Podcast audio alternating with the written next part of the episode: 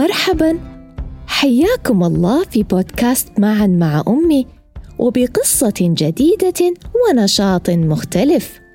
فقصتنا اليوم عن يمامة حكيمة تقف فوق سطح بيت قديم لتستمع إلى نقاش حاد دار بين باب البيت ونافذتيه حول من الأهم بينهم.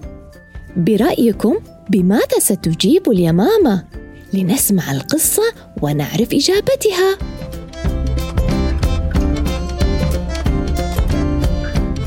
بيت صغير في البراري.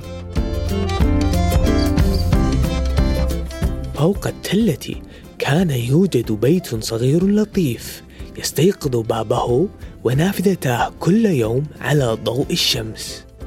لا أحد يعلم العمر الحقيقي لهذا البيت ولا أول شخص بناه ولكن تعاقب على سكنه كثير من البشر.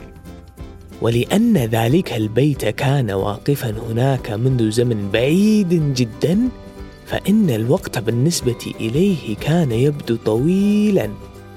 لذا كان بابه ونافذتاه تتحدث وتتسامر وتسترجع عجائب الزمان وتتذاكر الذي مر بها من حوادث سعيدة أو حزينة. وأشخاص طيبين أو سيئين وفجأة خطر للنافذة الشرقية سؤال فقالت يا صديقي أيها الباب والنافذة الغربية نحن هنا منذ زمن بعيد وجميعنا يقوم بخدمة هذا المنزل لكن أينا أهم فقال لها الباب متعجبا ماذا تقصدين؟ قالت النافذة الشرقية أقصد أي منا أفضل ويخدم هذا المنزل أكثر من صديقيه. فهتف الباب طبعا أنا. عندها صاحت النافذة الغربية؟ أنت مستحيل لا أحد سواي. فعاودت النافذة الشرقية الكلام فقالت اخفضوا أصواتكم أنا لم أطرح عليكم السؤال إلا لكي أخبركم عن أهمية دوري. أنا ابنة الشمس وبوابة الشروق جالبة الضوء وطارد العتمة. فردت عليها النافذة الغربية. وما نفع ضوئك إن لم توجد الأمطار والنسمات المنعشة التي تدخل عن طريقي فتجلب الخصب والنضارة لمزروعات المنزل وتبعث البهجة في القلوب. قال الباب بصوته الأجش أنتما مجرد نافذتين وقلما تفكران بأهميتي فعن طريقي يدخل البشر وبدوني وبدون بني البشر لن يكون هذا البيت سوى بناء موحش. فردت عليه النافذة الشرقية؟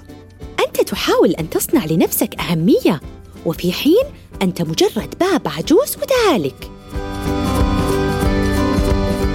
وهكذا ارتفعت حدة الصياح والشجار بينهم حتى وصلت إلى أذن يمامة حكيمة تمر محلقة فوق البيت.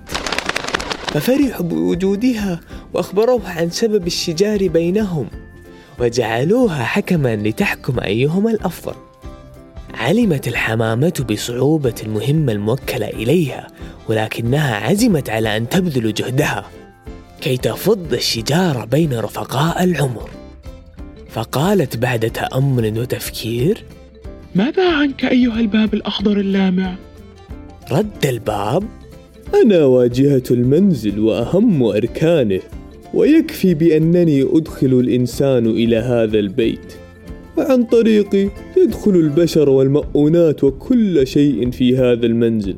ومن دوني يكون هذا المنزل مجموعة حجارة جرداء صماء.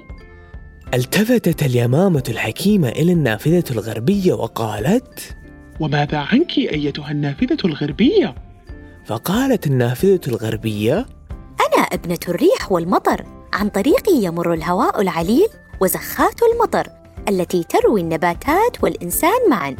ومن ثم بدأت النافذة الشرقية بالكلام. أيتها اليمامة الحكيمة أنا ابنة الشروق وطاردة الظلمة. أغذي النباتات بضوء الشمس فتكبر وتزهر ومن دوني لا يوجد سوى العتمه والكآبة. أطرقت اليمامة الحكيمة ثانية ومن ثم استعانت بالله ليرشدها إلى الجواب الصحيح كي لا تظلم أحد. وما لبثت أن رفعت رأسها وقالت أنت يا صديقي الباب منك يدخل الإنسان وكذلك المؤن وأنت أيتها النافذة الغربية صديقة الهواء العليل وأنت أيتها النافذة الشرقية صديقة الشروق أما حكمي فلكل واحد منكم يا أصدقائي عمله المميز والمهم الذي ينشر الحب والطمأنينة في هذا البيت. فلذلك اجتمعوا على المحبة وليعلم كل أحد منكم أهمية الآخر. رفرفت اليمامة الحكيمة بجناحيها وحلقت عاليا. أما الرفاق الثلاث فقبلوا حكم اليمامة. وعادوا أصدقاء تجمعهم المودة والألفة وسنوات العشرة الطيبة. أخيرا بعد سماعنا للقصة احضروا أي أدوات أو أثاث وقوموا ببناء خيمتكم الخاصة أو حصنكم الخاص واستمتعوا بقراءة قصة داخل هذا الحصن وشاركونا صورا له عبر هاشتاج معا مع أمي على مواقع التواصل الاجتماعي. ولا ننسى ما اعتدنا على فعله. هل نسيتم؟ هيا إذا فلنحضن أنفسنا ونردد. أنا مميز. أنا فنان. أحب نفسي. وفخور بعائلتي. أنا قارئ اليوم. أنا قائد الغد. شكرا لكم على حسن الاستماع ونلقاكم مجددا بحلقة جديدة من بودكاست معا مع أمي من إثراء. دمتم برعاية الله.